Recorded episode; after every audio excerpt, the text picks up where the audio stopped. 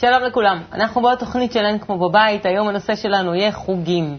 חוגים ואולי גם קייטנות, אם יש לכם שאלות בנושא. 1-700-509-209,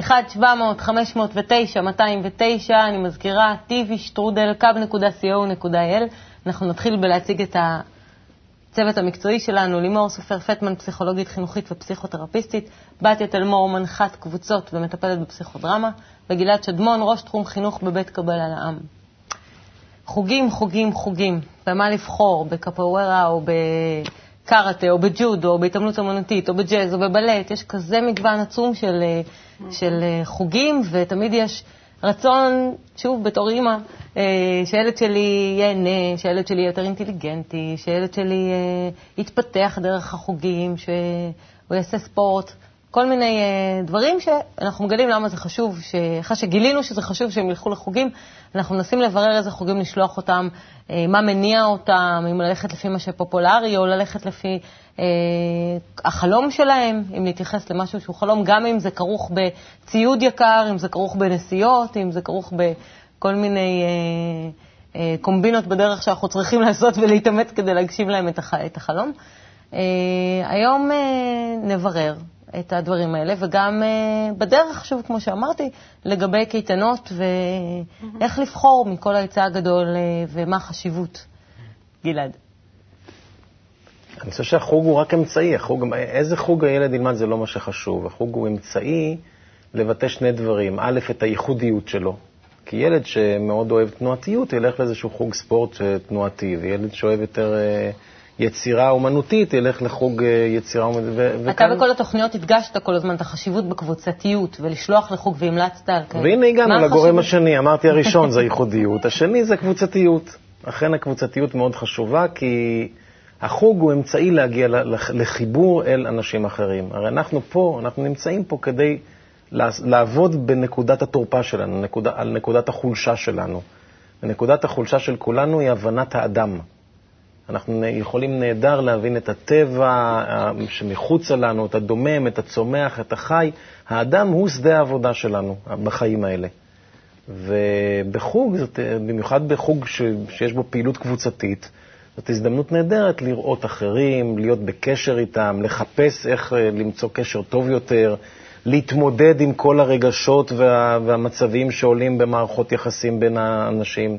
ולכן, ואם זה הולך יחד עם ללמוד משהו שאנחנו אוהבים ללמוד, מה טוב. זה אז, החוג. אז זה תנאי מסוים שאנחנו נאהב ללמוד את זה, כי אמרנו שפעילות גופנית היא מאוד חשובה, והרבה פעמים זה תורם להתפתחות שלו. ואם לא מוצאים שום דבר שהוא נהנה ממנו בפעילות גופנית, כדאי uh, לקלקל את מערכת היחסים שלו עם פעילות גופנית לכל החיים? לא, אם לא מוצאים אז אולי... אם לא מוצאים... אם לא מוצאים, אז כדאי, אולי כדאי לתת לו ש, שיבחר מה הוא אוהב. אנחנו לא צריכים למצוא בשבילו. אוקיי. ילד לא ילך אף פעם לחוג שהוא לא רוצה ללכת, ואנחנו יכולים להשקיע ולעורר בו רגשות אשמה ולקלקל את היחסים איתו, שזה הרבה יותר חשוב מאשר היחסים שלו עם הפעילות הגופנית, וכי השקענו, הסענו, קנינו, עשינו, ואתה לא מעריך. אחרי חודש. אחרי חודש, כן, וזה מקום שהוא נורא אה, בעייתי. מה עושים? צריך לבדוק קודם כל באמת מה הילד רוצה, ולהשהות קצת את הקניות ואת ההשקעות. רגע, רגע, רגע, לפני שקונים ציוד להוקי גלגיליות, כמו הבן שלי, אה, רגע, בוא תנסה, תראה, תיקח מחבר, נראה. יד שנייה, משהו. אה, כן, משהו כדי לא לראות שאחרי חודש הוצאנו אה, אלפי שקלים. ושום דבר בעצם לא קרה, ואנחנו מתוסכלים, והילד מתוסכל, מרגיש אשמה, ועשינו סמטוחה יפה במשפחה בגלל חוג. שזה, שזה חבל. אה, קבוצתיות, אני גם חושבת שחשוב מאוד קבוצתיות, אבל קבוצתיות שתהיה מחברת. קבוצתיות שהיא תחרותית, היא יכולה להתאים לילדים מסוימים, תלוי לאיזה ילד, וצריך ככה את הדבר הזה קצת לבחון. כי אם ילד שהוא חרד מתחרותיות, להכניס אותו לקבוצת הוקי אה, גלגליות, זה מקום אה, מאוד בעייתי. צריך לראות באמת למה הילד מתאים, מה המצע שלו, מה, מה יכול לצמוח ממנו, ובהתאם לזה לכוון. הייתי מוסיף פה רק את הדוגמה האישית גם, כן, בנושא הציוד היקר. מישהו סיפר לי פעם שהקולב הכי יקר שהוא קנה אי פעם בבית זה היה הליכון. נכון. אז ההורים, לפני שהם דורשים מהילד להתאפק, שיראו גם קצת דוגמה אישית. יש כאלה שגם קונים ציוד סקי וכל מיני... לחד פעמי. כן, וצלילה, ופתאום מגלים שהם נוסעים פעם בחמש שנים לאילת. ליום שלג של החרמון פה. הבנתי. אני חושבת שיש שני כיוונים בזה. אחד, זה, זה מקום של הנאה, הנאה באלף. וזה מקום של כיף ושל איזושהי יכולת של ילד לבחור. אחרי שבבית ספר הוא לא כל כך יכול לבחור, וגם אם הוא יכול לבחור בבית ספר, כאילו אחרי צהריים הוא יכול לבחור אם כן בכלל. אני חושבת שזה בסדר גמור, פתחתם ככה ב- ב- בכמה ואיך, אני חושבת שהוא יכול לבחור בכלל האם. כאילו, בא, חייב. כן, יש הורים ש- שמתייעצים איתי לפעמים, כי הילד לא רוצה חוגים. לא קרה כלום. שישב בבית, ש- שיהנה עם חברים, שיצא החוצה ויעשה לבד. אומר לי ילד בן 11, אני כל יום משחק כדורגל עם החברים, אני לא רוצה שום חוג. זה מצוין, הבעיה מתחילה כשהם יושבים מול אוקיי. המחשב ורוצים להזיז אותם. אוקיי, עכשיו, גם את זה אפשר נכון. להגביל, דיברנו. כל דבר אפשר להגביל. כן. גם חוגים מהצד השני אפשר להגביל, זה לא להורים, החוגים, צריך לזכור, זה לילדים. כאילו, אז זה לא בשביל שאני אשב בטקס סיום ואראה איזו הופעה מדהימה של הבלט, כשהבת שלי שונאת, ויש לי סוד, דרך אגב, הורים הרבה פעמים הולכים, הם, הורים, ילדים הרבה פעמים הולכים לחוגים שהם לא רוצים, כי, הילד. כי ההורים רוצים, בדיוק. הנה, הבת שלי בלהקת. גלגיליות, השבוע היא... אה, עכשיו. הייתי צריכה לקחת אותה כל פעם, ואני רצה וזה. היא החליטה שחודש לפני הסיום לא בא לה להופעות. יש והם. עכשיו להקה, כאילו, הם כן. בשיא הזה. והם יפים. הם ממש בשוק. כן, והם יפים, זה לפעמים אתה מת, אתה לא מת. שהם, יעשו את זה והם לא. אז עכשיו, יש באמת שני דברים. א', זה בשביל הילד, וצריך לזכור את זה, וזה משהו שהוא, אה, כאילו לחלקים שלו שלא באים לידי ביטוי, מה שהוא אבל רוצה. ילד- רגע. אבל יש עניין של באמת, אה, כשאנחנו כהורים נותנים לו איזשהו חוג שאנחנו חושבים שהוא צריך להתפתחות. נגיד שחייה, אם הוא צריך להתחזק, או אם הוא צריך קואורדינציה, או אה, ספורט, אם הוא, אם הוא קצת שמנמן, ואנחנו רוצים שהוא ככה יעשה פעילות וזה. ואז צריך יותר בתחכום. כאילו, ללכת איתו ב, אה, סביב מה שהוא בוחר, אבל יש כל מיני אופציות, וללכת ככה שזה יהיה קרוב ליד הבית, ולא איזו התארגנות אה, סולארית שצריך את כל הבית אה, כדי לקחת אותו וכולי, ולא צריך כל כך להשקיע. עד היום יש לי את כל הבגדי בלט של, ה, של הגדולה, שבשום פנים ואופן, וזה נורא התאים לה, אבל היא לא רצתה. כאילו, צריך להיזהר, אני חושבת, לשים גם גבולות כהורים, ו- ולנסות, וגם לא לרדוף אחרי זה יותר מהילדים. אבל הרבה פעמים ילד לא רואה את הצעד הבא. זאת אומרת, עכשיו הוא בדיוק עסוק במשחק מחשב, והוא לא רוצה, הוא הלך לחוג אה, פעמיים, ובפעם השלישית הוא אומר לי, לא מתאים לי. נכון. אז אה, איך אנחנו מתייחסים לזה? זאת אומרת, אני באה ו- ומכריחה אותו, הרי דיברנו פה לא להכריח. אני לא חושבת, אני חושבת שכדאי להציע ולהגביל את, ה, את הגורם שמושך מהצד השני. כאילו, קצת ליצור לפעמים איזה שעמום כזה, או ליצור איזה זמן פנוי, או ליצור חברים, חברים שרוצים ללכת יחד איתו, מהמם. ואז בשביל החברים הוא ילך, או בשביל להיות עם החברים הוא ילך, ולהראות לו בשביל מה זה, מה זה נותן לו, מה זה כיף. להראות לו קצת לטווח ארוך, אבל אני נורא נגד uh, ללחוץ על החוגים. שישב בבית, שיהיה עם חברים. כשהוא ירצה, אנחנו, אנחנו הרבה פעמים ממש דוחפים את זה, לא צריך. מצד שני, הדבר שאני הכי זוכרת מהילדות שלי זה רק את החוגים שהייתי. הנה, מה שעשיתי אחרי צהריים, כשרציתי, איך שרציתי, זה מה שנשאר לי. בנשמה, כן? טוב, בואו נתחיל אה, עם השאלות. ונראה מה יש לברר, אולי גם לגבי קייטנות, אם בכלל לשלוח או לא. נכון. בואו נראה.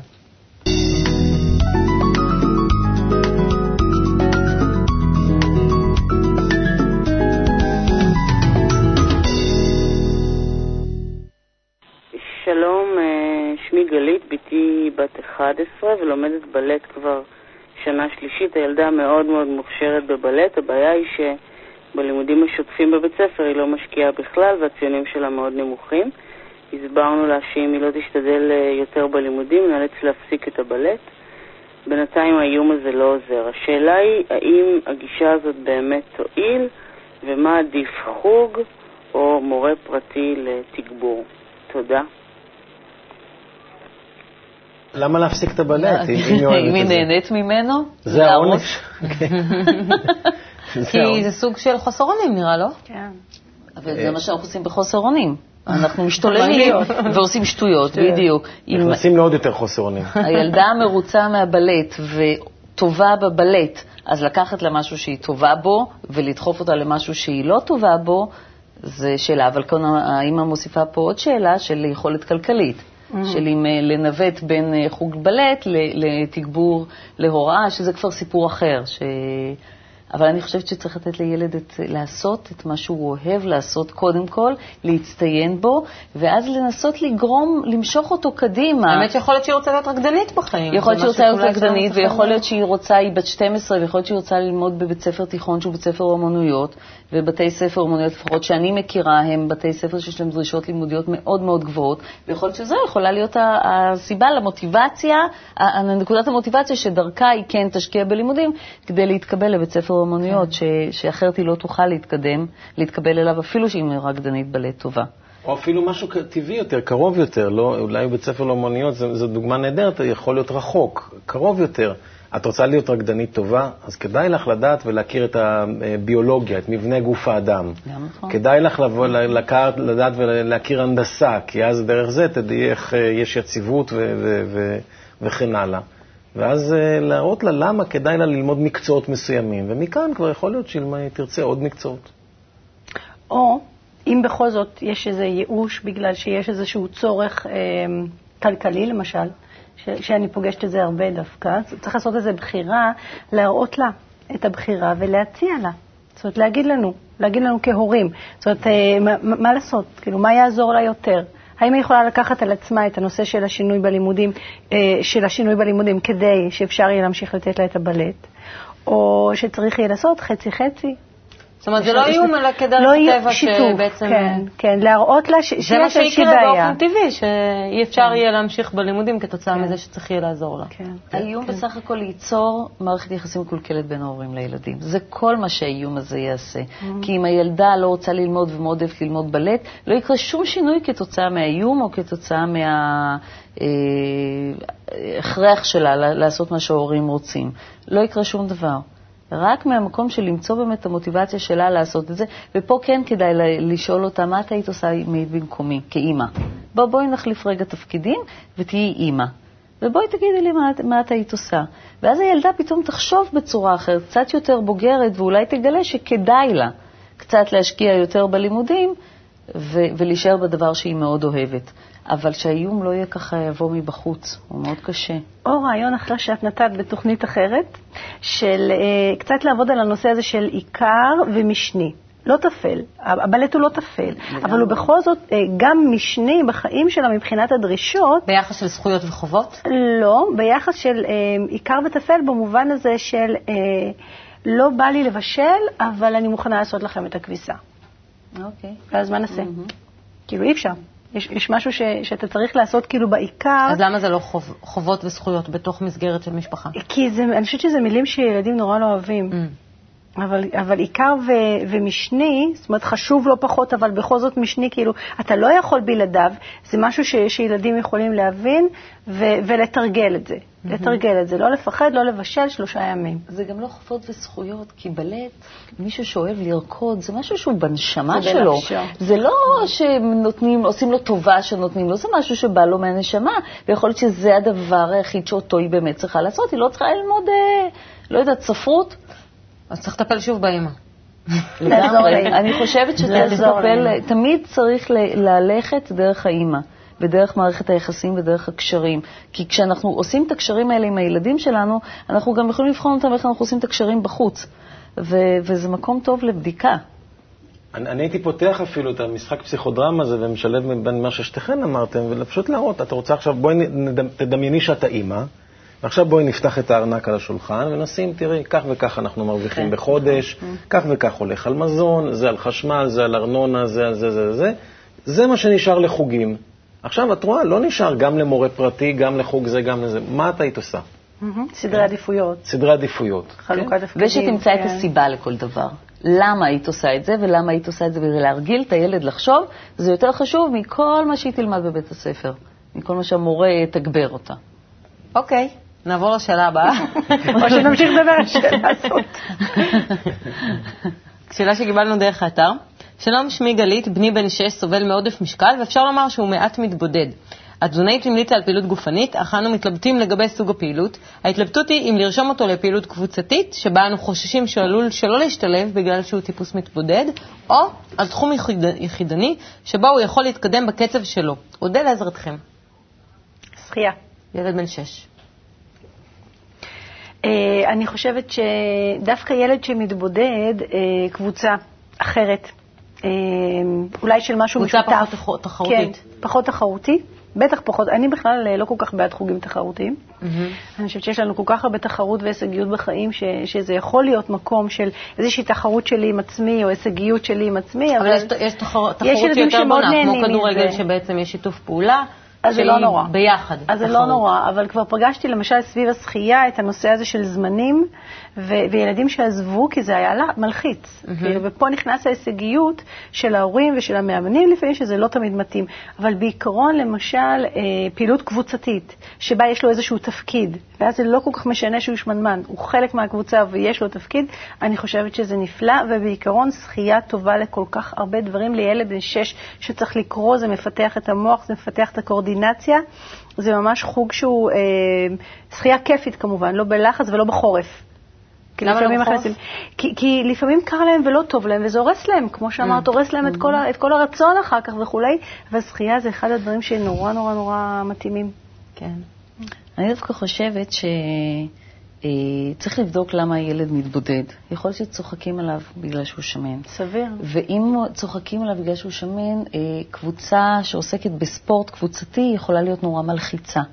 ויכול להיות שצריך לתת לו חוג אחר, ששם לא יהיה שום קשר למשקל שלו, לאיך שהוא נראה, שהוא יצטיין בו, ובאמת לעבוד איתו בצורה פרטנית, או כמו מה? בבית, איזה או... חוג יכול להיות שהוא... אה, לא יודעת, כל חוג אחר שלא קשור לפעילות גופנית. אני לא מדברת על משהו שהוא גופני, אלא לא, אבל- משהו שהוא אבל יכול התחילה מזה לפרוח. שתזונאית אה, המליצה על זה שתהיה פעילות גופנית. כן, אבל אנחנו, צריך. הוא גם שמנמן והוא גם מתבודד. ואני מנסה להתייחס לשני שני את המקומות אומרת, האלה. עזבי את התזונאית, אבל משהו אחר. עזבי קודם מאוד כל, לפעמים, לפעמים עזבי את התזונאית, תקדמי את הילד בביטחון העצמי שלו, בהערכה העצמית שלו, כי קבוצה כזאת יכולה לגרום לדיכוי וליצירה של הערכה עצמית מאוד נמוכה לילד, שאחר כך מאוד קשה להוציא אותו ממנו. יש לי ניסיון עם ילד אישי שלי כזה, אלא לפעמים לתת לו... כן את ה, אה, לעבוד על הקטע הגופני, לתת לו אימון, חוג שחייה שהוא חוג קצת, שיכול להיות קצת יותר פרטני, ובמקביל לפתח אותו ולתגבר לו את הביטחון העצמי מהמקום השני. אני הייתי הולך גם, גם, גם דרך דוגמה אישית, ששוב, עם ההורים, תמיד אנחנו אותם סיסמאות, אבל בפועל אפשר, סתם, לדוגמה, עלה לי תוך כדי השאלה, אה, לקחת, אה, לקנות אופניים, לאבא ולילד, או לאימא ולילד, או לשניהם, ונתחיל לנסוע באופניים, ואז לאט לאט פתאום רואים עוד רוכבי אופניים, ויש כבר כל מיני, אה, לא תחרויות, אלא מסע כזה ומסע אחר, ו- ומצטרפים לקבוצה גדולה של, ומתחילים להתחבר ביניהם. ו... אולי הוא גם ירצה להיות פחות כבד. אומרת, כתוצאה מזה. בגלל האופניים. הוא יהיה, כן. לא, הוא פשוט יהיה, הוא. כבד, זה, זה. אבל יש באמת איזשהו, משהו נורא יפה במה שאתה אומר, שלא תמיד צריך לחפש את התשובה בחוץ, בחוגים, אלא לעשות את זה איתו. שכל. המשפחה משחקת כדורסל סתם בחוץ על, ה, אה, הקשת אה, ששמים על הקיר, זה, זה נורא כיף, זה נורא ביחד, לא צריך שזה יהיה חוג. גם חוג כמה פעמים בשבוע זה יכול להיות, אבל לרוץ בחוץ עם כדור, או סתם אה, לעשות ספורט בתוך הבית, או לרקוד בתוך הבית, אפשר תמיד, אפשר כל יום. כן. חשוב לחזק אותו. אני חושבת שחשוב, לילד כזה חשוב מאוד לחזק מבחינת הערכה העצמית שלו. אז בואו נמשיך הלאה, ונראה מה יש לילדים להגיד על החוגים שלהם. או על קייטנות, שגם כן לא יצא לנו יותר מדי לדבר, אבל זה, האמת שזה מאוד מאוד דומה. יפה. אז נעבור מזווית של ילד.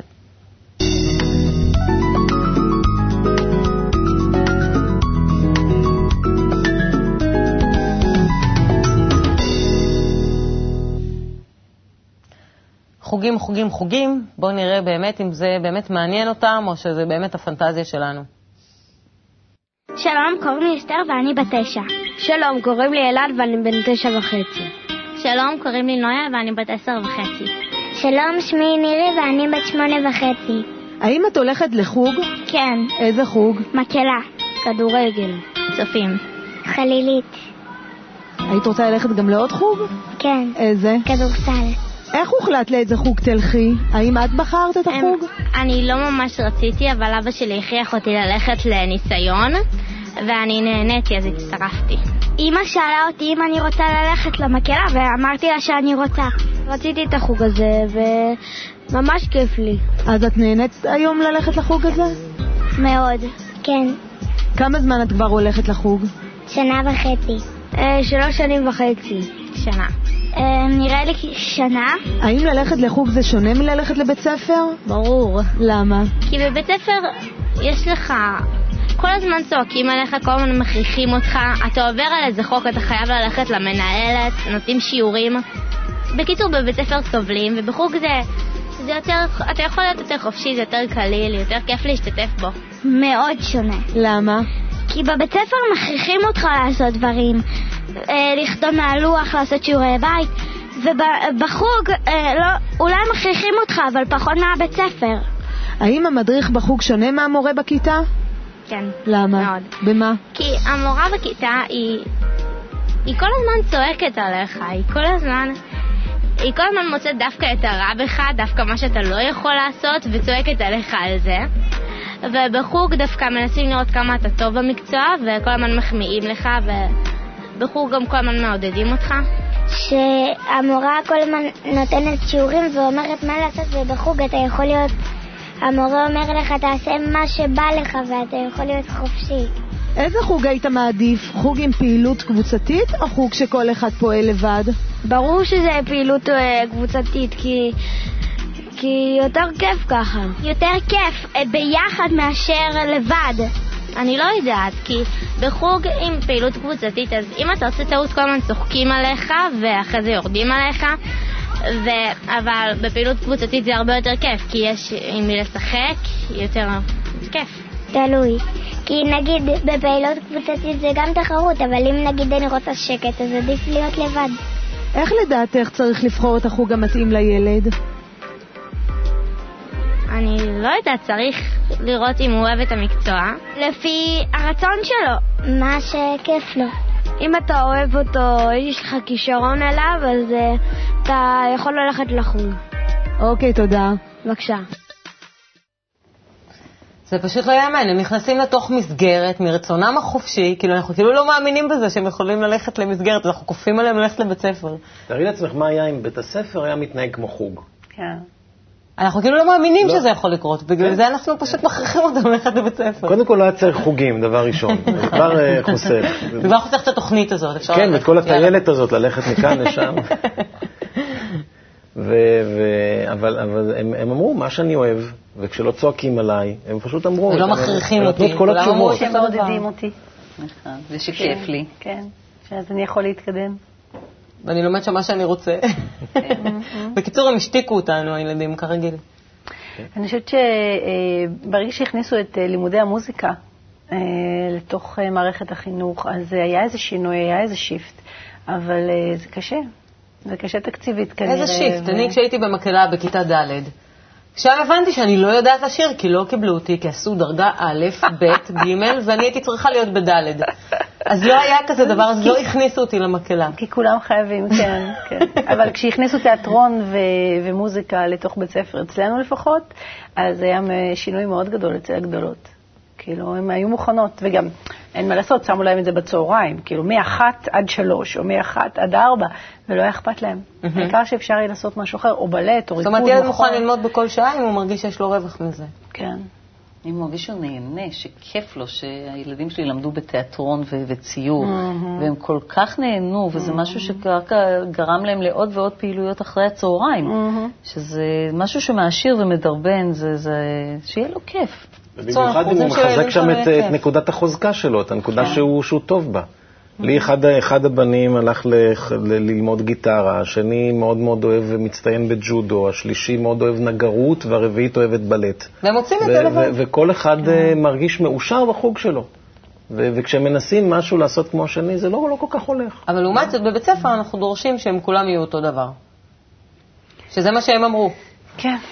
וצועקים עליהם. החובות. וצועקים עליהם, והמדריך נותן לעשות מה שרוצים. זאת אומרת שאפשר ליצור מסגרת שהם עדיין לומדים, עדיין מתקדמים, אה, מוצאים באמת את נקודות החוזקה שלהם, בלי לכפות עליהם ו- ולהשליט טרור. אוקיי. אחרי שלימור נאנחה, אנחנו נעבור לפינת הטיפים. פינת הטיפים.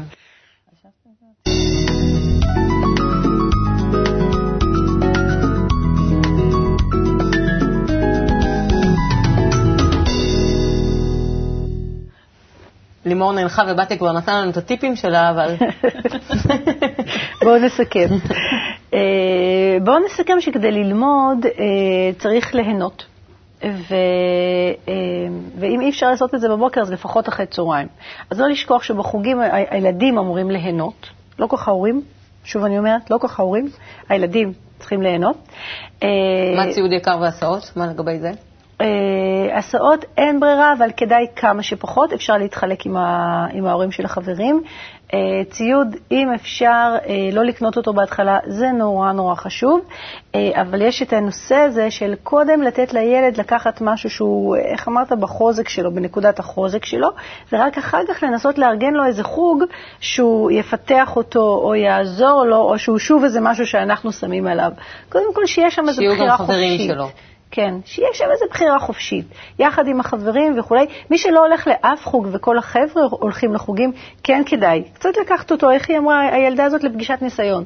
לנסות, לראות, לפעמים זה משנה לך את התפיסה על עצמך. אבל לא לשכוח את ההנאה, וכשזה הופך קשה מדי, אה, עמוס מדי, תחרותי. תחרותי מדי לפעמים, אז, אז לא חייבים, אז מחליפים. לא חייבים. כן, לא חייבים. כן, שייהנו. טיפ מצוין. גלעד. אני חושב שזה היה רבי נחמן מברסלב שאמר שרצוי שכל אדם ידע כי מטבע בריאתו יחיד הוא בעולם, ושאם לא כן לא היה צורך בבריאתו שלו, ואם אה, לא יביא ייחודו לזה לידי שלמות, תתמהמה ביאת המשיח. משהו כזה, יופי, לא אני מקווה. שלא ציטטתי. אה, נשמע יפה. במילים פשוטות, כל אחד מאיתנו מיוחד, וחוג זה משהו שהילד באמת בוחר בעצמו, והוא אוהב ללכת לשם, והוא מחכה לפעם הבאה שיהיה החוג, אם זה פעם בשבוע פעמיים בשבוע. ואם הוא מרגיש ששם הוא מממש את המיוחד שבו, זה עושה אותו מאושר. אם הוא גם יראה עד כמה המיוחדות הזאת והאושר שלו לממש את המיוחד שבו, גורם גם לאחרים לרצות לעשות את זה, ועד כמה זה מדבק, וכמה, כשרואים שאדם מאושר במה שהוא עושה, אז, אז זה, זה, זה, זה, הוא אדם שמח, לא משנה מה הוא עושה. זה לא מה שאנחנו רוצים. לילדים שלנו, שהם יהיו ילדים מאושרים. ובמיוחד אם זה בחוג שבו יש קבוצתיות וחברתיות ולומדים אחד על השני, אז, אז מכל שכן. לכן, אה, באמת אמרתי קודם, הלוואי שבית הספר שלנו יהיה כזה, שהיחס אליו יהיה כמו לחוגים. טוב, חזרנו שוב לבית ספר. נקווה שנפתור את כל הבעיות גם בבית ספר וגם בחוגים, ואנחנו נתראה גם איתכם.